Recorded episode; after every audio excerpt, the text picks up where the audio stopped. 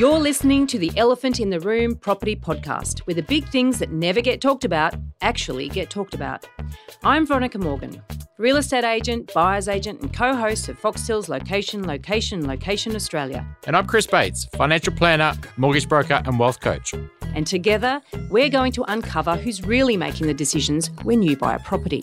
Veronica will introduce our guest in a moment, and I can tell you that you'll want to listen on to find out what you need to know before you buy into a strata scheme to not only protect yourself from buying a bad property, but to best prepare for the experience of owning one.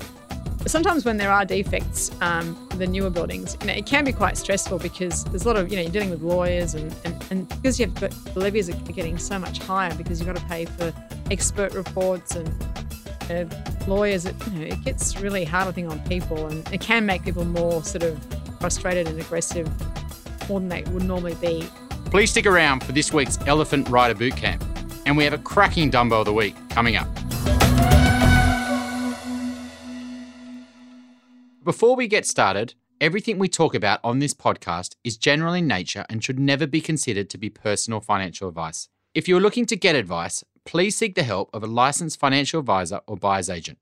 They will tailor and document their advice to your personal circumstances. Now let's get cracking. In this episode, we're picking the brains of Reena Van Aalst, founder and managing director of Strata Central, located at Edgecliff in Sydney.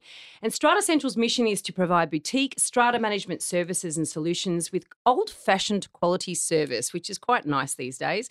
Reena started her working life as a pharmacist before getting into the strata industry and climbing the ladder and ultimately fulfilling the role of general manager and licensee in charge of a multi award winning strata company in Sydney. Now, she's not naming it in her bio. I think I know who it is, and they're huge. During that time, she also completed her Masters of Professional Accounting, which is quite a useful um, bank of knowledge for a strata manager, I would think, and we'll may get into that a bit more.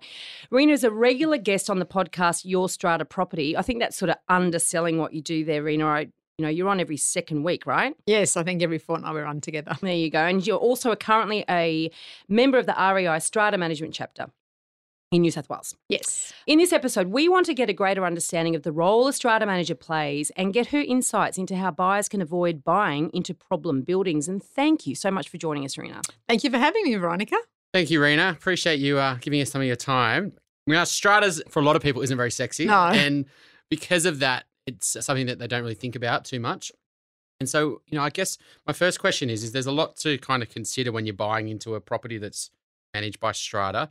And what sort of additional kind of due diligence should buyers be doing to stop them buying into buildings that have got a lot of problems? Well, I think the first thing that a buyer should do is obviously get a strata search and and try and spend a bit more money on that search if possible, because a lot of strata searches contain very standard information, you know, the last AGM minutes, whether there's insurance, bylaws, etc. But really, the communication that occurs mainly in strata by um, office is usually by email. And unfortunately, Strata Search is never ever asked to see emails. Mm. And I think to myself, well, this is where all the information is contained. If a building is well run or there's disharmony, that is where you're going to see the information. The standard of strata management in terms of record keeping is variable. What we find when we take over records from other companies is that they haven't saved all the documents in, say, their document management system, or it hasn't mm-hmm. been printed out in the files, so they're still using physical files. So when you're looking for a document, you think, well, hang on, there's an email there, but where's the attachment? You don't check the emails. So what's happening to the reports? Right. Correspondence, you know, um, defect reports. So a lot of that sometimes is not there in the search. Because strata is usually for buildings where there's multiple owners. That's know, correct. Units and you know what are all the different types of stratas? I guess for, for, for yeah. buyers? So basically, um, you can have straight residential. You have you can have mixed use where you have commercial and residential, which again is another sort of can of worms if you've got restaurants. I think people don't realize when you're buying into those types of things, even though they may sound attractive, you know, lifestyle. You got a restaurant downstairs, but unfortunately, restaurants do come with, with problems, which we can Yep. probably discuss later. Um, then there's also I can just okay, rats, Yes. garbage, smells. Exactly, exactly. and um, yeah, garbage is the main thing. They, they dump all their rubbish into the residential bins. The other thing is what we call building management committees, where you have multiple entities. So you have two or more strata schemes, or what we call a stratum lot, which is a lot not subdivided. Like a car park, for example, could be one lot owned by a commercial entity. For example, I manage in Bondi Junction Eastgate cost share, which is basically we've got council as a member. Yep. We have shopping centre as another member, and then we have the residential component. So then there's an overriding arching entity that would basically look after all the shared services that three entities would normally have to contribute to, such as insurance, fire, etc. Or a lift perhaps that will go from the bottom all the way up. So that lift is traversing through three different legal entities. So if you own an apartment in that Eastgate, and I know about the council actually because I Mm. Yeah. once got a parking ticket for parking in the in the council car park, which I'm pretty sure everyone at Eastgate has done. Probably. Um, but if I own a build, an apartment in that building and there's something wrong with the building, are you saying there's like multiple stakeholders now? Well, basically, the first entity you would refer to is is the residential strata scheme, but then that may not be in their control. It may have to go to what we call a cost share committee, which is the equivalent of a building management committee, because that was established way before that legislation came into being. So, yeah, it can. People don't realise that when you're buying into these entities, you don't just search the records of the strata plan. You need to search the records of this overriding building management committee as well.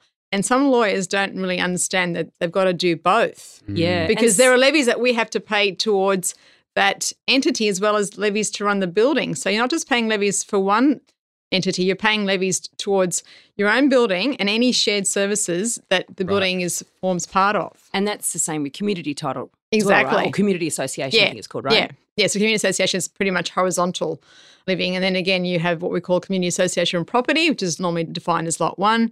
That could include, you know, gardens, lawns, in some cases a country club, a swimming pool, mm-hmm. roads, which is can be quite costly. So that's again a different form of ownership. But again, it's like we call it, we call it horizontal living because it's like you know, individual houses where they take responsibility for their repairs and maintenance as opposed to being part of an owners corporation and contributing to what we call common property expenses. The complexity that a lot of buyers don't understand. And when people are buying an apartment, for instance, they think they're buying just into a building with other residential properties. But often that is not the case, is it? No, it depends on the type of, of a development they're buying into. If it's a mixed use development, then obviously they're buying into several entities, what we call a building management committee. That means that you may have what we call a stratum lot or two strata plans sharing shared services, and therefore all owners have to contribute by way of apportionment that's determined again at the beginning of the development being registered, levies towards that. So they're buying into their own development and building as well as contributing to the overall arching entity that governs the use of shared services. And the issues with that is that, you know, what you're looking at might be the strata report for the residential building, but behind the scenes, there's all these other entities that have an impact on you as an investor that you might just completely not have any idea about. you know. Exactly. Well, unless it's referred to in the minutes. Let's say the minutes don't refer to a building management committee update, which they should, because normally when, when we manage buildings, we make sure that we put an update in the minutes to reflect what's happened at that entity. Yeah. But if there's nothing in the minutes, then how does any buyer know that this is this forms part of a building management committee where there's further costs and further Yeah. responsibilities that are involved? Oh, wow. So, I mean, how does a, a buyer even, I'm, you know, let's say I'm my first ever purchase. I haven't bought a property before Mm. and I'm thinking about buying this unit. You know, where do I, what do I do? What would be the process you would go through to make sure that absolutely everything you need to know so before you put an offer in? So I think the first thing I would do is obviously ask recommendations, say from from my lawyer, if I have a good lawyer, as to who should do a strata report, and also find out more information about the entity. Like you, you might even do a quick Google search, might even give you some information. You'd be surprised what you find on Google, Yep. and ask the lawyer like, are there any other entities that override because this, is- this isn't a shopping centre or there are I can notice this big car park that's you know secure car park down there is this you know this is part of the building how do I know what happens with all the um, structures governing this building so you need to probably look at it physically and say you know am I buying into a standalone building or is there more to it Okay. and get your and hopefully the lawyers should understand building management committees although some of them don't Are all lawyers equal? That's what I was thinking there. Yeah, would you go to a family solicitor who may be doing conveyancing a couple of times a month? Yeah, no, I mean, I wouldn't. But then again, I mean, some who knows if some family law- lawyers might know more than conveyance. I don't really know because I mean, sometimes lawyers have varying levels of experience and expertise. Yeah, and I of course. suppose they do have their. The Law Society does have accredited, you know, like specialists in property and, and, and family law if you need one, unfortunately. But um, yes, I think it might be a good idea to do your research in terms of the type of conveyancing that the lawyer Yeah. or conveyancer has done. I mean, have they been involved in multifaceted type developments where you know it's not just a straight strata scheme that someone's buying into. I mean, that's a mistake I've seen some clients make, and they've engaged a solicitor or a conveyancer, and they've gone for the cheap and cheerful Yes. nine ninety, all inclusive. Yeah. oh, it's just a contract. How hard's that? And they get the contract reviewed. And then I'm in this constant game of cat and mouse trying to get the conveyancer. They won't answer phone calls No. and they're so busy because they're so cheap. And it, it just ends up this, you know. Yeah, well, I remember I used to manage quite a large community association out at Newington, and we had many, many bylaws in the community management statement. And, and all the people didn't even know that they were there. They would, you know, add an air conditioning unit to their house, and next minute we had to send them a breach notice. And what we found out was the buyers that actually spent, you know, a couple of thousand dollars on a lawyer would get all that community management statement outlined to them and explained to them Mm. and they understood that you couldn't just do certain things. Whereas unfortunately, like you're saying, you know, you pay what's that? Sorry, that's saying Pay that. peanuts, get get monkeys. monkeys. Yeah, Yeah. sorry. Um, No- or, no or monkeys, but- gorillas, maybe. Um, no um, monkeys have been harmed. yeah, exactly. So unfortunately, if you don't, if you're spending a lot of money on property, which is something I really don't understand, this sort of penny wise, pound foolish mentality, where Mm. you know people will spend like you know an hour driving to the other side of Sydney, you know, to go to Costco to save you know hundred dollars or whatever. But when it comes to to um, buying a, a property, they just worry about spending that extra couple of grand. When you're spending over a million dollars, if not two million dollars on a property, I mean, if you just work out the um, mathematics on, on, on that equation, it's, it's a no brainer. is phenomenal. In Mm. fact, uh, you know, I've just recently been really, really thinking about this because also in the light of the Banking Royal Commission, I know we're segueing here and going down a bit different path. We'll come back to Strata in a sec, but Banking Royal Commission talking about all these really poor, sad people who have Mm. believed in spruikers and financial planners and been sold dreams. And there's a lot of this in property, particularly with brand new. You know, they've been sold this get rich quick scheme or sold this, you know, you can leverage up the property ladder quick, quick, quick. And I think to myself, why are you abdicating the responsibility for being critical and questioning whether really these vehicles are going to get you really where you want to be? And I think that it comes back down to this wishful thinking Yep. you know, that people would rather be sold to because it sounds better, it sounds sexier, and it, it's more hopeful than actually be really practical and spend the appropriate amount of money on their due diligence. And, and I don't know the answer to that because in my Mm. business at the moment, I'm thinking, how do I help those people? Can they be helped? Do they want to be helped? Hmm. Anyway, that's another episode there. But you're right, you're right, Veronica, because I mean, I think people spend more money when they're even buying a car, which is Yes. again a fraction of the cost. People will get, test drive it, they'll Yeah. you know look at the reviews, they'll go to this dealership and that, negotiate. Whereas it comes to property, as you've said, I think on one of your previous podcasts, people just that that whole sort of mindset just seems to run out the window. You can actually test drive a car for an entire weekend. Nobody test drives a, ca- a house or Yeah, apartment for a weekend. Exactly. do? Okay, Well, how long do you spend for an open inspection when you go into for an inspection of an apartment? Sometimes not even half an hour. Yeah. There have been people that bought a property. I've known them, you know, when I was selling, although we used to do 45 minute inspections back in the old days. Yeah. But but yeah, people would come through one expe- inspection and they've bought a house or an apartment. Outrageous. yeah. and I think that comes out of, you know, if you've been looking for six months or three months and you've been to 100 open homes and you've missed out on three places, you are so desperate to buy something. And then finally something comes on and you think it ticks all the boxes. You're going through these rose colored glasses. This is a Yes. perfect property. You're in. And then the agent's kind of telling you what you want to hear. And then it all happens extremely fast. And then that might be the Saturday. You might be making offers Saturday afternoon, haven't done all your due diligence, your contract checking, etc. You've already committed to buying it mentally. Or you slept on Saturday night, Sunday night, Monday morning. You don't even want to go and look at it again. You don't slow down. And in a hot market, I think that's what a lot of people have done. And it's not till they get the keys six weeks later. the pre settlement inspection is usually Yeah. the, the reality check. Oh, is that what I bought? Yeah, and the water doesn't. act- The water pressure's so low, and things like You're stuck with it. So we went back to Strata. I think that's quite interesting what you're talking about at Newington, that you really could see the difference between those purchases that had got the correct advice and the right advice at the outset. Not only did they, obviously, they still bought into the scheme, it didn't stop them buying No. into the scheme, but they were more educated and had their expectations set better. exactly. So that's obviously going to lead itself to a better experience as an owner as well, as, as well as getting on with your neighbours better. yeah, because a lot of community associations actually have an architectural code, which is why they all have a certain look, and that's why you buy into them. So because you obviously like that look, and you want to maintain the values. And when people start putting things that detract or conflict with the architectural code, that's when a lot of the problems begin. And a lot of people don't even know there is an architectural code. I mean, it Mm. even dictates sometimes what color blinds you can have, what type of pebbles you can have, what type of plants you can have Yeah. in the garden. So if you don't know you're buying into that, I mean, you might like it and you think, oh, this is lovely. And then you start pulling things out and putting roses in when it's supposed to be, you know, Australian natives, for example. And then, you know, you get a letter from the strata manager. And then, you know, there's obviously people don't like getting letters saying, you know, you've done the wrong thing when you think that you're doing the right thing. You're Yeah. trying to beautify your own property. Um, but unfortunately, it doesn't work like that. And, and you're right, expectations are then affected because you think, oh, hang on, I thought I was buying this Yeah. house for me and now I can't Mm. put the plants that I like. And it- And it's a small issue, really, but it's you still feel like it's a big issue to you because you didn't know about it, and you probably should have known about it, Mm. but you don't know about it, and then yeah, you still have to pay this million dollar mortgage, and you're in this Exactly. house, and you've got this negative Yeah. feeling towards it, and it yeah, just exactly. Yeah, it keeps puts a bad taste in your mouth, I Yeah. think, when Yeah. that happens. You made a really interesting line there where you said to track the value of the property and keep the value of the property and invest into the property. Yeah. What's your experience when some buildings are bought mainly by investors? Yep. And investors generally want to minimize the cost on the investment because they want to pay off their home loan and live a good life and those sort of things. Those type of buildings where vast majority are owned by investors that sometimes get run down. Have, have you seen that oh, before? Oh, yeah, definitely. And I think in the buildings where you have the majority of investors, the maintenance of the building is lacking because hmm.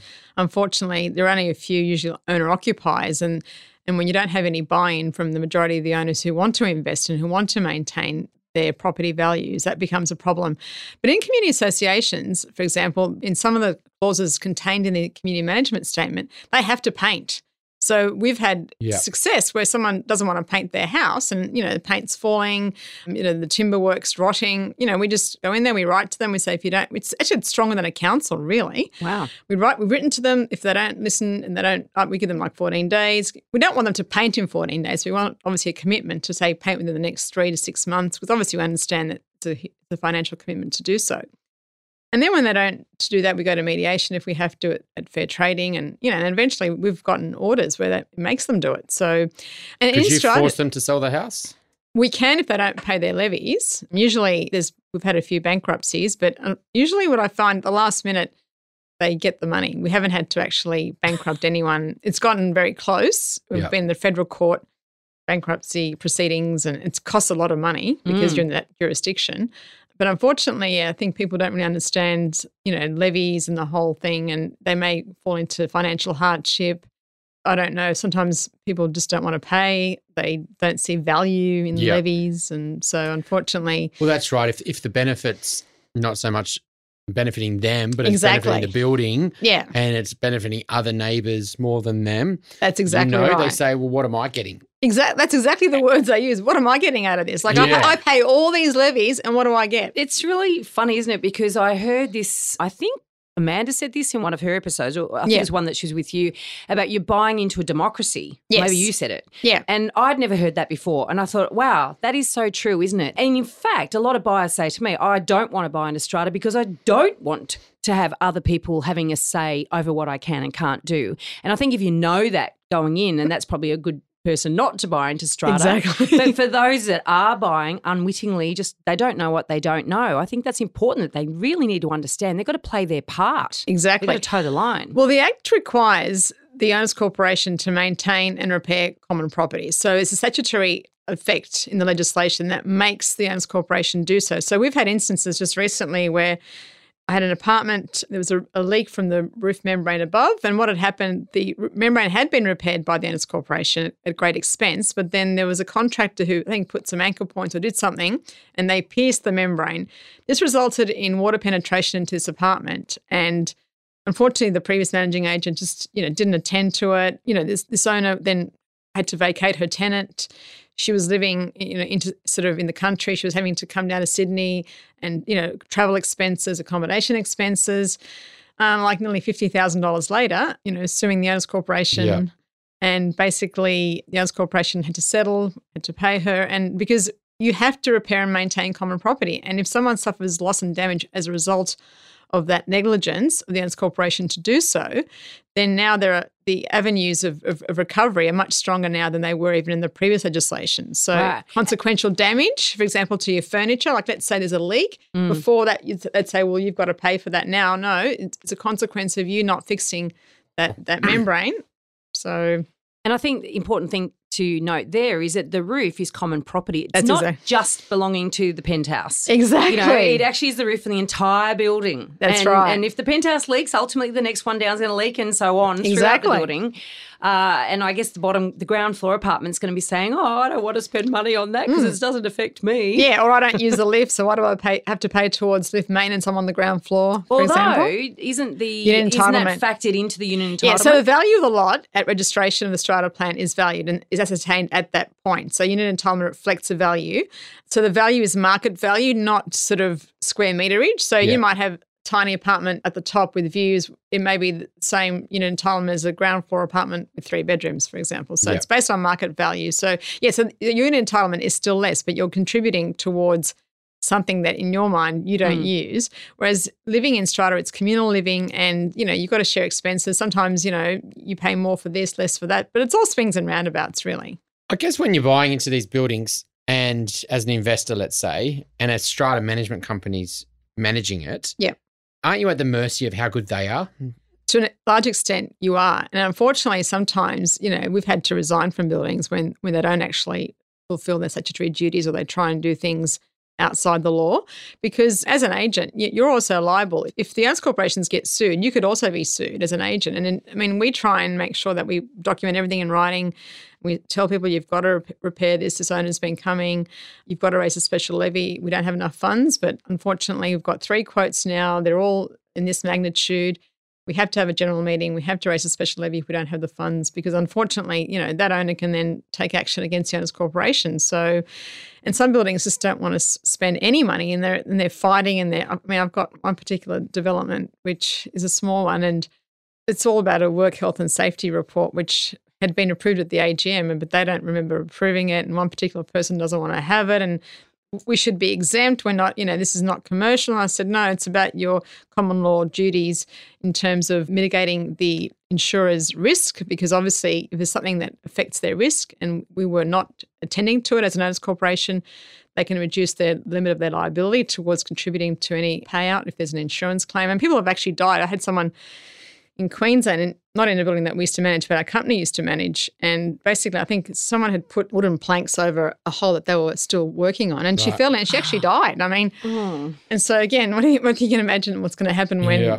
you know, so unfortunately, the ramifications of work health and safety and for contractors coming to do work on the common property that is their workplace we have to make sure it's safe like yeah. like we would in any of our offices make sure our, our workplace is safe for our employees well, for contractors, the owners corporation has to make sure that, that the common property that the contractors are coming to do work on is safe. Even though they have their own insurance, that doesn't limit mm. the liability of the owners mm. corporation. So, so if you've got a situation where you've got owners that are reticent or resistant to spending money to maintain the building, or do or follow through with these uh, compliance measures that they need to do, you will resign. Yeah, yeah, definitely. I mean, if, if that building puts us at risk, then there's no point. There's 100%. no amount of money that's going to be worth it, especially when it's, you know, like you can see the writing on the wall sometimes, and you think it's not worth it. I well, mean, you don't want to be associated with these types of buildings. You don't want to manage people that don't want to look after their investments. And you don't exactly. want to buy into them either. So, no, so exactly. what are the signs? Do you think? A buyer can see. I mean, I, have got my own ideas on this, but I'd love yeah. to hear from you. What are the signs that a buyer can look for when they're actually going to a building to inspect an apartment? I think they should probably look at the last few AGM minutes, not just before they even get to the oh the, okay the strata report. Uh, do you think that there are giveaways oh, at the oh. property itself? Yeah, I think so. I mean, you can see if a building is tired, if it's dirty, if there's you know like paint coming off. Sometimes you can get a general feel of a building that's neglected versus one that's well maintained. I mean, I've been in some buildings in the foyer, and you walk in, it's just it may not be brand new, but it's clean. Yeah. It's gleaming. You can see there are signs saying the lift about people putting rubbish. So you can see that there's someone cares. There's a care factor yeah, there. That's a good point. Whereas sometimes in some buildings, you, you, walk in there and you just feel like dust in the corner. Obviously, the cleaner hasn't got to it or a light's not working. Uh, yeah. I mean, it may have just happened that weekend, but you don't know. Sometimes a light could be out for two or three weeks, and the Mm. committee's you know saying, "Oh, well, that electrician's cheaper than that one," and I'm thinking this is urgent. Like if someone falls over because it's dark after hours, you know, we need to get this fixed. And so I think Chris earlier was alluding to this idea that there's obviously there's a lot of buildings out there where you've either had a lot of, you know, I don't disparage against elderly people, but Mm. often when there's a lot of pensioners, they don't have a lot of spare cash, right? Yeah. So they're not going to be voting for special levies or increasing this capital works fund. That's exactly right. sake. Yeah. And then if you've got buildings where a lot of elderly people and a lot of investors have owned, and not a lot of younger or working owner occupiers. Yes. So there's often that lack of attention to this ongoing Well, it's funny, investment actually- in the building. Oh, I manage a building in Randwick that's exactly got that composition of owners Mm. and investors as you're referring to, Veronica. And unfortunately, thank God the chairperson, who is one of the younger person who's working, has said that when I took them over, they had like a thousand dollars in their in their trust account. A Yep. thousand. They were paying their insurance off by installments. I had to get a loan Mm. through the insurance broker to pay their insurance premium. And that's how bad it was. And I said to Mm. them, sorry, but this cannot continue. Mm. You know, I did a whole budget. I, I went line by line. I went through every single contract. I explained every single figure and how it was calculated. So people understood. And once they understood, then her and I were able to then impart that to all the owners. I mean, some were obviously reluctant because they said, well, you know, like they're asset rich and cash poor, Mm. unfortunately, because as people get older, they don't have the liquid assets. But they also understood that their asset, and in some cases, a lot of owners had water penetration through the balconies, and some of these pensioners were affected. And, and in a sense, when it comes to their thing, they could see, well, maybe I need to All of a sudden they're motivated. yeah, exactly. So, um, unfortunately, sometimes you need those types of experiences where people are suffering themselves for water or any other damage to get them motivated to try and raise levies. So now, I mean, the levies went up like, let me tell you, like they, they went up threefold, We have to, yeah. huge. Mm. And again, someone is trying to keep them low, even made disparaging remarks about myself and the chairperson in an effort to try and Yeah. reduce them. And finally, we were able to explain again, you know, every line item, what works. Money's not getting spent. It's only going to the kitty, and the kitty's Yeah. going to be used for the building. Yeah, but we have So- money that we need to spend. There is water Yeah, penetration it's to garages, into apartments. I mean, water Yeah. is horrible. It's mold, damp, especially with this recent rain we've had. Water is A- the worst, thing in a building. Exactly. Worst and it, you know, it could cause Long term um, damage. Mm. Long-term damage because it can cause concrete cancer. Yeah. And that's the worst thing that you know that you really want in a building because the cost of getting into that and chasing it Oh. into, ah. into the floors of every single apartment. and it's a Exactly. nightmare. But I often think, you know, I look at these buildings and I think sometimes there are opportunities for new people to get in and you can see that there's going to be a change of the guard. and Yes. so there is a great opportunity to buy in as long as you get that apartment cheap enough. Yes. because you are paying for the sins of the fathers in the sense that the previous owners have got away scot free. They've sold out and they've never really paid you know, Yeah. appropriate levies. And so if you buy into a building like that in a boom, you're probably going to be overpaying. yeah. If you buy into a building like that now, when it's harder to sell stuff like that, it could be a real opportunity if you can see that, you know what, I think someone else has recently bought. In particular, if you look and say, okay, over the last five years, there's a couple of new owners in that building, and I buy in. I'm going to bandy up with them, and Yeah. hopefully we'll, you know, we'll lead a charge. Yeah, that's a great idea, actually. It's good to know, um, Veronica. Yeah, I wasn't aware, like, because obviously when I'm on the other side of things, so I only, I only know when something is being sold, not Mm. not that whole sort of market type thing that you're you're referring to. So Well, an interesting thing a client's doing at the moment, he's got a you know a block of six units. He's got one of the unit in the six in Dover Heights. Yep. And he's gone out the front. He's got a little yard, and out the back they're on the cliff. So so they've all kind of come up with this little agreement because there's only six in the block, Mm. and they're all doing a trade. So one's getting the front yard, one's splitting the backyard, oh, one's I getting the roof that. space, wow, and then there's one person that doesn't really get much, yeah. but they're going to get cash. Oh, and that's so very that's very great. All- yeah. And now it's the, you know, and they're having to kind of talk each other through it, and they're all kind of making deals. And it's like dragging people in the in the hallway who make want to make a ah. deal here. And so, I mean, that's the power of you know Yeah. smaller Yeah, developments. exactly. Yeah. Well, I mean, I live in a block of six apartments, and we did a similar thing many years ago. We actually live in a company title building, so there's another form of Ooh, ownership. It is, yes. where the company actually owns a building and you're just a shareholder that basically owns X amount of shares that allows you to live in this particular apartment and take carriage of this garage, etc. That's another I another love your terminology. It's so professional. Take carriage of instead of just use the garage.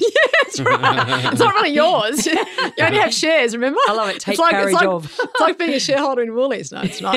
Um, anyway, You don't get to use that shelf in Woolies though. exactly. You don't get That's right. shelf. Exactly. You're lucky to get a discount. And we decided many years ago that we would extend everyone's balconies out to the perimeter of the building. So some people got a little bit of space, some people got a lot of space. But Mm. unfortunately, you only go out. So we didn't give anyone cash because everyone got something. Some people Yeah. got more than others, but that's a great way. But for I think for us, we had to obviously change it. The, the shareholding ch- stayed the same, but obviously it's a different form of getting it over the line because obviously, you know, with companies, you're regulated by the Corporations Act, um, not the Strata Scheme. Another. Now, Oh, You've okay. seen lots of developments and lots of different builders Mm. from you got the big, big names out there that Yep. do lots of big buildings. You've got the kind of little kind of developers that are doing maybe their first building and Yep. maybe they've done 10. Yeah. A lot of people say well, if, if you're buying a new building, you know, you should always review the developer and make sure they're established and make sure they're a good de- builder. Yep. Does that really make a difference? It does to an extent, but all the big companies, whether it's, you know, Mirvac or Crown or any of them, they, they actually use shelf companies for development. So they establish another company. So you're not actually, the head company is not the one that you're buying from. It's another shelf company that, that they actually establish that you're buying from. Just in case it doesn't go well so they can close it. exactly. Mm. Um, But I mean, obviously, there's the act is now looking at you know bonds for developers, etc. So that's a new area of the law that's being put in to try and give owners some recourse in the event of defects. But the more reputable developers and builders will always come back, and they will always, you know, like you you'll obviously have to get a report, and there'll be a bit of argy bargy. But overall, high quality developments, um, usually minimal defects that are structural, because the structural ones are the ones that are costly, not the cosmetic type ones. Yep. And they'll usually come back. Whereas some of these, you know, other builders that are new, it's all about you know getting it out there, getting it built record Built time and sold. Exactly. And I Mm. mean, some people, what they've bought, you know, there's cracks in slabs, there's water coming in everywhere. Paid over a million, like 800,000, 900. You know, I'm thinking, my God, it's just so much money to pay. And then they're paying all these levies because in order to take the developer to court or the builder, I mean, you need, you know, lawyers, you need consultants. And, and even though this, this is occurring, you've still got to maintain the common property. So someone, there was actually a legal case where someone said, okay, that's fine, you're doing that, but I'm getting water penetration you need to fix my damage. How you deal with the developer and the builder is something that will Mm. hap- happen eventually, but can also affect your rights. If you're fixing stuff they should have fixed. Where does that? So, so would you prefer to manage an older kind of 1960s, 70s building with 10, 20 apartments or a new 2005 100 apartments? Um, I think it it varies. It depends on the people, really. I, I find that I like working with people, and if it, you have a good committee and people are committed to, you know, it's a harmonious building, well run. People look after the asset. They want to make sure they comply with the act and do all the right things. I don't. I don't care if it's eight lots or 150 or 300. As long as you know people are.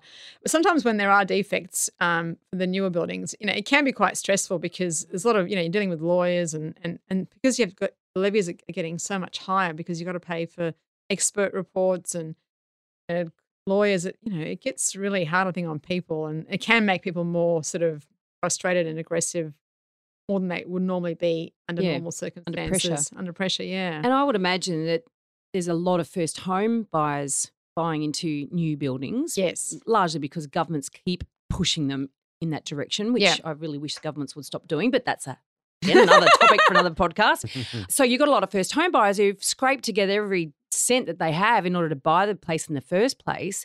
You know, where do they get the money for the, the special levies? Well, that's the problem. I mean, I remember in my building, we had a huge levy at one stage, and you know, like if you don't have thirty thousand sitting in the Mm. bank like that, yeah, they have to unfortunately, you know, use credit card debt or borrow from someone. I mean, sometimes the levies can be quite huge, and you're right, people have scraped through, or someone's just had a you know a child and they're just you know like temporarily out of the workforce.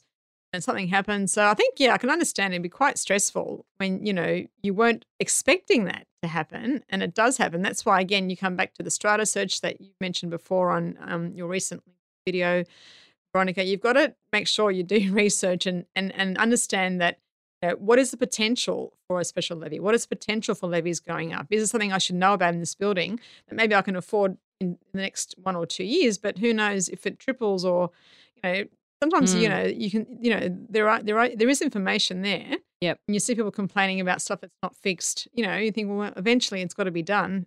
What are we thinking about in cost? Yeah, have they made any inquiries or investigations into what's needed to be done and how much that might cost? I mean, Mm. I see that in strata reports where Yeah. there's always whinging about stuff, no evidence that's been addressed in any way, and so it's just could be a monstrous can of worms. But what about a new building? Because there's none of that history. Yeah, exactly. And that's the problem too, because um, now developers have to provide a what we call a maintenance schedule. So it's got to provide every single asset and how it's maintained and, and the cost of maintenance. So is But- that like the Capital fund forecast. Forecast, yeah, it's yeah. a, yeah. So you, I remember Mm. you referred to that, and you're right about that. We'll talk about that in a, moment. But um, it's yeah, it's basically like a maintenance schedule of, of all the assets of the building and how it's going to be maintained and contracts, etc. So to an extent, it sort of is like the starting point of that Mm. because whereas the capital fund forecast that you referred to in your recent LinkedIn video talks about what you have to raise every year, and and even though yeah, you're right, it is compulsory to have this. Anyone can prepare it, not even a quantity surveyor at times. Mm. And you're right, some people get, you know, the cheapest report. I mean, I've had reports where it talks about things that aren't even in that building. Like one report talked about sail shade awning. I'm thinking there's no sail shade. So they, they use these talk about a template? just, exactly you know, a template nobody's even read document, and you Yeah. think, oh my god, like how accurate is this? But It's like when I see a contract to sale and in there's a swimming pool clause and the property doesn't have a swimming pool. And you go, oh, well, this, the lawyer wasn't even, yeah, didn't pay any attention to the Yeah. clauses in this contract. They just pulled them out of a filing cabinet, slotted them in, and yeah, it. exactly. That's right. I mean, sometimes, yeah, and it, when you think about like, yeah, the fact that you're relying on this report to raise levies, Mm. and as an owner or a future investor in the Mm. property, you're relying on them to think, well, hang on, like, and so it can be quite a But that, but that still doesn't take into account the idea that, well, if it's been built badly, no, that stuff's not going to going to No. be flagged in that. You're not going to find that out until it starts raining or No. until your pool on the roof starts leaking or, Yeah, or exactly. until Yeah. somebody complains. Yeah. And I mean, that report assumes everything as it was at the time of Yeah. inspection has a lifespan based on you know where it is in its life cycle, Mm. and then therefore you can try and amortize the cost of the plant and equipment and, and painting, etc. Over well, ten year period is what the reports have to give now. 10, Mm. year f- forecast. I've got a client at the moment just recently, and they came to me, and I was like, "Well, we've got a building. It's a newer building, and it's not. They're overlooking quite a busy road, and not their forever house. They were a first home buyer. They bought into the building, and then he works in construction. So then he's like, "Well, I'm going to go on the strata." And then so he goes on the strata, and he just starts finding more problems with the building, and they keep finding more and more, and and he's trying to do it a real professional job on the strata, and everyone's saying, "Mate, we can't do it like this because we don't want to get this into the report because then if other people start hearing Mhm. about it, and it became this kind of he's trying to do things by the book, and they're trying to like keep Mm. things But off the you- strata. You'd be surprised at some buildings. Um, like let's say I'll go to a meeting and I do the minutes, and they'll say, "No, take that out, take that out." Because again, if someone's buying in, because it, it's going to affect the values of our, our apartments, and I think to myself, well, because we only have partial delegated authority under our agency agreement, so I'm not the full secretary. I only have partial. So the secretary tells me you've got to amend that, as long as it's not illegal. Like taking something out is not as bad as you know totally misstating a fact, but Mm. Well, and it's lying by omission. yeah, exactly. And sometimes I'll just say, well, to people, okay, if you want to do that, it's fine, but off our letterhead. Like, you want to issue these minutes in this form? Fine. Off my off our letterhead, you will issue them. We will say that you've prepared these Yep. minutes. We haven't prepared them because you know when you know something's not right, you don't want to. So there's a tip for buyers. If Mm. you see the minutes and they're not on the letterhead of the strata manager, then ask why. Yeah. Well, sometimes Mm. they like to hold their own meetings, Veronica, because they want to save money. So they don't want me to attend because obviously there's an hourly rate that we, we charge for attending meetings. So in one particular case, I just had received some minutes. So it's interesting when I read minutes that other people have prepared because when I train my staff to write minutes, I always tell them that you need to write minutes so that if you weren't at the meeting, would you understand what Yeah. happened? Because sometimes when you're at a meeting, you understand what you mean because you were there. You understand the context, you understand what was said. But for a third party, like you're assisting a buyer, Veronica, and, and no one's ever seen, you've, you've never actually been to that building, then how would, you know, you, you're reading it with sort of, to me, it's not necessarily clear what they're trying to say. So this particular minute said, we approve the quotation from the window company, option one. What does that mean? Well, it's the same for me for file That was notes. one When I- hundred twenty thousand dollars option one actually. Option one, yeah. One Where's twenty. option one? Yeah. what does that mean? Yeah. What does it? Co- what is option one costing? Yeah. Now they have their own meetings, but the, unfortunately, if I was a buyer reading these minutes, now I had the quote, so I went up got the quote and said, oh, option one's that. But again, they only have one twenty in their whole account. So again, I don't know how they're going to be doing option one when that's all they have in the bank. Now, just with that that client, I was Wishful thinking once again. Yeah. that story that I was just explaining there. I mean, so once they kind of got everything that was wrong with the building, they went and got all the quotes. But what you know, what do you do is if you own that building and you want to get out because you know long term it doesn't suit you. Yeah. You know, are you best to kind of usually wait till all the works are done? Are you just best to try to try to sell it on the market? For these guys, they were in their heart, they were thinking, well, we're going to be better to sell this once everything's fixed. Yeah.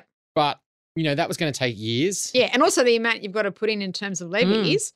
And again, I mean, I don't. I mean, obviously, I'm not in real estate, as in like the selling side of it. But I don't. I mean, how do you know what the market's going to be like uh, by the time you want to sell? Yeah. Like, Yeah, you- are you better off cutting your loss, losses and running, or are you better to you know have some work starting to at least so that prospective purchaser could see, well, hang on, they are doing some work. So even if one project is completed or being completed, it might give um, the building, you know, and other buyers some confidence that this building does actually want to fix. But Well, the, the end, of- end of that story is they did try to just sell it now Yeah. with the strata report, which documents higher special levies, which is you know, basically painted a pretty bad picture of the building. and how and did that he go? Needs all this work, and they sold on the open market to someone who never did the strata report. Wow. There you go. And I was about to say that you can put it on the market. Just hope you get one of those idiots. Talk about a property Dumbo. yeah, and so you know they were stressed about it. He did all the reports. He got all the quotes. They planned for these big forty thousand dollars special levies. I think that proves karma. Yeah. You know, I think that actually is a really nice story. They've done the right thing, and some other idiot has not Yeah. even taken advantage of it. You know, like God. So, did- but did they sell it at the price that they wanted to? Because I got, know, a- they got even higher than they thought they were going to get. because I've got a Wow. I've got a building at the moment where there's a fire order, and unfortunately, this committee is not acting quickly enough. And one, of- and this woman was on the committee, and she said, "Reena, I've had enough. I don't care. I'm going to sell this apartment. I don't care if I lose money on. it. I just want to be out." And so I think, oh, well, I hope she gets a good price. But your example sounds like a like a pretty good story. Service apartments, I got a really horrible experience with those. Watch service apartments is something that very few investors buy, which is a good thing. Yeah. But if they do buy them, the experience they get is horrendous generally. Can you explain? I guess sometimes people, will, if they're thinking about investing, they think they're a great investment because they promise guaranteed rent and things Yeah. like that. Mm. Can you give Yeah. us an example of you know how service apartments really work on your? Yeah, I mean, you work with them. The only experience I've had was in a large building in Sussex Street, down sort of towards the Harbour Bridge side of it. And I remember the there was a company, I think it was called the Oaks, and they end up sort of buying a lot of apartments from like sorry, renting apartments from owners and obviously providing returns. But a lot of complaints by the residential owners because again, there was no consent and there was a whole big like this is like 10 or 15 years ago this happened. But I don't really have much experience with those the direct contact between the company and you know the owners. Part that I'm more involved in is the other residents who are owner occupiers and how they basically have to deal with this transient population where people don't care and they, you know, the suitcases, you know, hit the walls as, they, as they're leaving or they don't recycle and they put rubbish in the wrong bins or the rubbish overflow or they have, you know, parties and things and another So- can of worms we could get into, but we won't right No. So do the whole Airbnb thing. yeah, exactly. Now, you mentioned earlier about the Capital Works Fund forecast. Yes. Now, it used to be known as the Sinking Fund forecast. yeah. I've been interested in this because in uh, recent years it was legislated that every building had to have one, and that Yeah. was phased in over some years, wasn't it? Yes. It's also, as I understand, legislated they need to get it updated every five years. That's correct. However, it's not legislated that they need to follow it. That's exactly right. And that's the problem that we have because to me, it's like a toothless tiger. There's no point having a report that you don't have to even stick to or even look at. So I think what we try and tell our owners is that please use it as a guideline, if you, even if you don't want to sort of raise exactly what it's saying. Sometimes things have to be brought forward. Like it might say, year six, you've got to, you know, um, do some painting, but maybe actually year four, that painting has to be done because it can't wait. And sometimes some things can be pushed out. Obviously, you know, like it's- it's an average of their life expectancy in terms of what the report says. But I also use it as a tool. So let's say in this particular building where we referred to, where you have the older older people and the young few young people, and the forecast is saying we should raise sixty, and I'm saying let's raise 30 at least. So at least it, it, I use it as a tool to say, hang on, you don't even want to raise levies. The report's saying 60. You need to have a closing balance of X by you know, financial year ending 19. I'm saying we need to at least raise 30. Get going, yeah. Yeah, so at least Mm. to me, even if they don't follow it, which I think is difficult, but at least if I can use it as a tool to say, you're only raising half of what you should be, so you're really behind the eight ball. But at least it's something that I have that I can attest to that's done by a professional person, and it gives me some credibility when I'm trying to fight to have levies set at a reasonable Mm. rate depending on the needs of the building. But you're fighting for that. Now, Yeah. I, I've met and dealt with a lot of strata managers in my time, and I don't meet many that are very proactive at all. They're very reactive. Yeah. They often don't lead the owners corporation. They don't make suggestions. They don't, and, and in fact, the building you're talking about in Dover Heights, you know, where the, the six owners have got That's together. a great and, idea. and you know, there's a real value add. Imagine if you had a strata manager that provided that sort of service, but I imagine it's not it's not within the scope because they don't pay you enough to do that sort of thing. I often find with my clients once they buy into a building, we'll we'll often talk about, well, is this a really active owners corporation? Do they Yeah. really seem on top of it, or are they really not? There's this big continuum, or they're sort of in the middle, and they're sort of a bit neither here nor there. But once they actually get into the building, they get to own the building, they actually get to meet the manager, they go to the meetings and all the rest of it. They start to get a real feeling for the quality or caliber of that Yeah. managing agent. Yeah. Now, how do they go through the process of trying to change agents? Okay, well, under the new legislation now, before an agent could be, could be appointed for X amount of years, there was no sort of limit in legislation. Now the maximum is three years. So every strata management contract now can't exceed three years, and therefore you have to look at the current agency agreement and see how long you're in there for, and see is it coming to its expiry. That's really the only time that you can change. But if there is disputes or non-performance, then you can go through the dispute resolution clauses that are contained within the agency agreement. And now you can even go to the tribunal. The Act now allows for more action to be taken against strata managing agents for not complying with their obligations pursuant to their agency agreement. But also, people don't really understand, as you were saying before, Veronica, what is contained in the agency agreement? What am I being paid to do?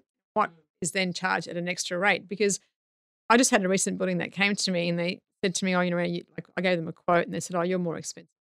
Agents, I said, "Well, I understand that." I said, "But basically, I said if I look at two buildings side by side, I know what I will charge. Let's say they've both got 12 apartments, one roof, one's highly tenanted and they don't maintain the building. The other one's occupies and they care and they report things and repairs are attended to in a timely manner. Well, then I can charge you the same, what we call our base management fee to do certain things. But then anything outside of that, I said, you know, I'll be writing letters, issuing work orders for that building that's highly tenanted and has complaints. Whereas, how can, whereas the other one that's run smooth, how can I charge you the same price? It's because you've got 12 apartments. That means nothing. Mm, interesting. Yeah. So people don't really understand, like, in terms of managing agents' work and what we have to do. And I actually have a client who I used to manage his building when I first started at my previous company and in 2003. And Anyway, so he was with us for a long time. Then obviously, like, I he went to another manager and ended up leaving. But now he's become a strata manager. Mm. And he said to me, Oh my God, Reena, I didn't realize I was such high maintenance. I said, Yeah, you were. but um, they don't realize all the work that's involved. Yes, Reena, I didn't realize that you did all this. And I said, Yeah, people don't understand. Like, you know, you only see sort of the face of, of the manager at the meeting Yeah. and occasional emails, but you don't really understand what's happening. Probably the same as property managers. People Well, I don't mentioned understand. there's always in diff- every profession. There's you know people who are great. There's people who are average. Yeah. People who are good and things like that. So I imagine the amazing ones are doing all these extra things. Yeah. I guess Yeah, but there's not many in strata, unfortunately. It's not really a profession No. that's like, uh, Yeah. you're right about what you're saying, Chris, but unfortunately in strata, because the barrier to entry has been quite low, it's really, unfortunately, not sort of, Oh, I've got the same issue with buyers agents. yeah. Well, I guess the, the learning here for buyers is that if you have bought into a building and the strata is not really managing it in a way that's really getting the best result for the building, Yep. and don't be fearful about changing your strata manager. No, you know, definitely if, not. You know, get get the voice in there, get to the meetings, Yep. Yeah. find some alternative Yeah. options. and see what's happening. Yeah. And see, is it the manager? Is it the committee? Like, Yeah. you know, maybe the, Yeah. the manager's trying, but the committee's sort of blocking every attempt. So yeah, come to the meetings because you can, you can come to the meetings and you can listen. Even though you're not on the strata committee, you can come to a meeting as an owner and listen to what's happening. Yeah. But then you can apply to join if you're an Yeah. owner. Well, only if there's a like at the AGM, that's where the election takes place of Mm. the committee. But if there's a vacancy, someone resigns or sells, and there's Yeah. a vacancy, you can join. But the number is actually set at the beginning. Maximum nine, right? nine. Yeah. And you know, some buildings are like cartels. Yeah. Oh my God. You know, there there are some buildings, and and you I can see that quite often in the strata report I too. love that. Cartel. It's, It's- it's- exactly what Yeah, happens. there was one property I looked at for a client some years ago in Darling Point, and it was really interesting because there was no money in the sinking fund, and yet they had you know a pool and they had a whole range of their lift. They had really expensive things that could go wrong, and then I look back in the history, and they had a history of raising special levies. Whenever they needed anything done, right? So they just did not want to put money in there, having it sitting there. They wanted it in their own bank accounts. That's what they say Yep. to me often. Why should I have it sitting there getting no interest when I can have when I can use the money and invest it elsewhere? But the thing was that they had this, and they had, you know, they had barristers and SCs and, you know, seriously Hmm. And everyone, everyone wants influential to be in charge. Oh, yeah. They all know more than you. and this one, and this one was classic because what they did, so they put solar heating in for the pool, and it was basically they a couple of people just decided they were doing it. They voted it in, and they just slapped a special levy on everyone. Everyone was forced to pay because a few people decided they needed solar heating, and it was like that was the culture of that building. And I said to my client, you know what? Yeah, sure, stuff gets done. Sure, your levies are low. That's why your levies are low. You get whacked with special levies whenever someone else decides they want to do something. It's on mm. their agenda, not yours. Don't buy into that building. Yeah, exactly. Because especially if you're not in that intellectual league of that building, I'll definitely have a go at you, No which happens. Yeah. And I think also in my more prestige buildings, I find that obviously people are very successful in their own lives and in their own professions. And they run the building as if they're the CEO of the mm. building. It's like, no, no, not your employees. It is a democratic, us. yeah, it's a democratic process to an extent. Every week, we hear incredible stories of the dumb things property buyers do, dumb things that end up costing them a whole lot of money and/or creating a whole lot of stress. Mistakes that can be avoided. Please, Amanda, help our listeners out here. Give us an example of a property dumbo. We can all learn what not to do from these stories. Yeah, so I've got actually two examples. One was um, someone that actually bought into an apartment building and they actually had a pet and they didn't realize that in the bylaws you couldn't have a pet. So this person, you know, this is quite a strong building in terms of cartel, as you were mentioning. Um, they tried to then get a bylaw put on the next AGM, which they did to allow pets, and that got, that got squashed. That person who'd bought this really expensive apartment had to end up basically renting it out being elsewhere because it would not entertain having a pet there. Another one I had um, last year. Just while you're there, that's happened exactly the same thing to a client of mine. Oh, there you go. And fortunately, they approved the dog because it's a little Oh. dog and they went through so much pain and stress, but they Oh. finally got approved. But they, they just spent $900,000 on an apartment. And so it was too late. They couldn't do any. Mm. Luckily, they got the result. The dog's there. They're happy. I know this Yeah. building. But this person hasn't. Oh my god! They're renting it out, so they bought their home, but it's not their home because their dog's more important or their And also, more they got you know important. they got CCTV cameras everywhere. They could see that this person like it's had dog. I mean, let me tell you, it's like As an animal lover and a pet lover, that's ridiculous. The building should allow pets. But anyway. yeah, no. That, well, a lot of people said at the meeting when that was being contested, they said, well, you know, a lot of people said we bought into this building because you couldn't have pets. yeah. That's why I bought Oh. in. So if you're going to change this, then I don't want. So again, you have this Mm. conflict of of needs by different types of you know the elderly people didn't want dogs, younger people wanted the dogs. And so that buyer, did they do a strata report? Well, I don't know. I don't recall them doing one, so I can't say. But I know another example I have was where someone did a report, but they actually relied on. Sorry, they didn't do a report themselves. They relied on the vendor's report. Oh. Again, I thought I don't know. Again, why would you do that? But that's another story. And so after she'd purchased the property, she rang me and said, "Well, you know, why are the levies still high? You know, I know there's a fire order, but I you've already raised the levy. They're already high." And I said, "No. If you look at the AGM minutes, I don't know she if she'd had or someone had explained them to her or the searcher had actually put in the report, but those levies were continuing for another three quarters at that high rate. And she said to me, But if I'd known this, I would have actually negotiated a better price with the vendor because if I knew the levy was continuing at a high rate, she thought it was just a one off for the fire order. And the unfortunate thing with the fire order is that tenders that had been obtained were three years old. So we don't even have current pricing. So we're just you know, raising levies on an estimate. So they could even be higher. So this woman spent, I think, over $2 million in the lower North Shore. I don't think she even lives here. I think she like did it remotely. I don't think she lives in the country. I think she must have been, I don't know who she was using to um, facilitate her purchase, but right on the vendor's report. And I actually read that she gave me a copy of it, It was interesting because I never get to see them. Mm. So the first time I thought, oh, and then I realized that there were some errors in there, and I thought, oh, I mean, I wasn't, I can't, I'm not going to say anything now. It's, she's already done the, late. you know, too late. I mean, and So important just to make sure you know absolutely everything about the building, the history, the strata. yeah, When you're Uh, once you once you're in, you're in. So yeah, you know, that's no- right. And it's expensive to get out. Yep, you Unless, can't unless you have a good story like your friend that got out with a like, Yeah. getting more than he than he thought he'd get. Well, that's Yeah. relying on luck. that is yeah. luck. Likewise, those people that buy into strata without doing their due diligence, they're also relying on luck. Yeah. And is just not enough luck going around. No. So I wouldn't No, rely on luck. Definitely not. No. no, no, no, no. Please ignore that story. Look, thank you so much for coming in, Reena. This has been so informative. And as we find in so many of our episodes, when we do interview people that are experts in their field, you just lift the veil and really just give us a- an inside peek. And, and it is a peek because, you know, we could have a podcast on about five different topics that we've even just touched on today. But thank you so much. I'm sure that the listeners will really get a lot out of it. And I'd love to get you back at a future time. We'll pick a topic and we'll deep dive. Would you be uh, up for that? that would be fantastic. And thank you for having me. It's been a Thanks, pleasure. Appreciate it. Thanks. Thank Thank you. you. We want to make you a better elephant rider.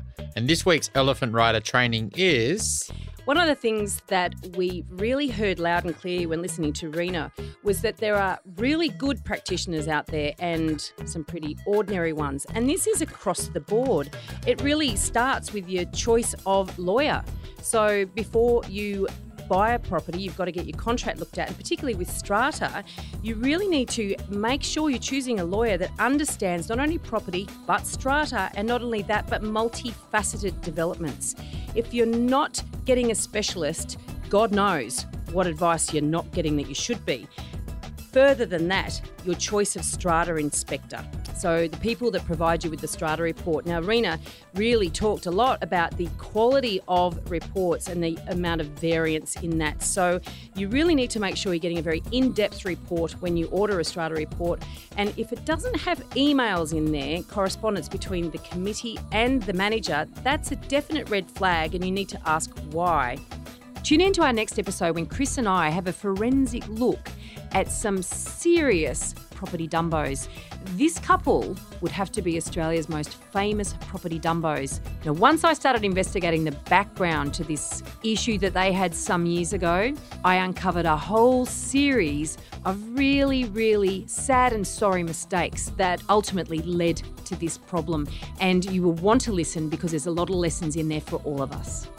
Don't forget we're on all the social channels. We're on Facebook, we're on LinkedIn, we're on Twitter. Or you can connect with us on theelephantintheroom.com.au. The links are all there for you. Please connect and send us a message. We'd love to hear from you. The Elephant in the Room property podcast is recorded at the Sydney Sound Brewery. This week's podcast was recorded by John Resk, editorial by Gordy Fletcher. Until next week, don't be a Dumbo.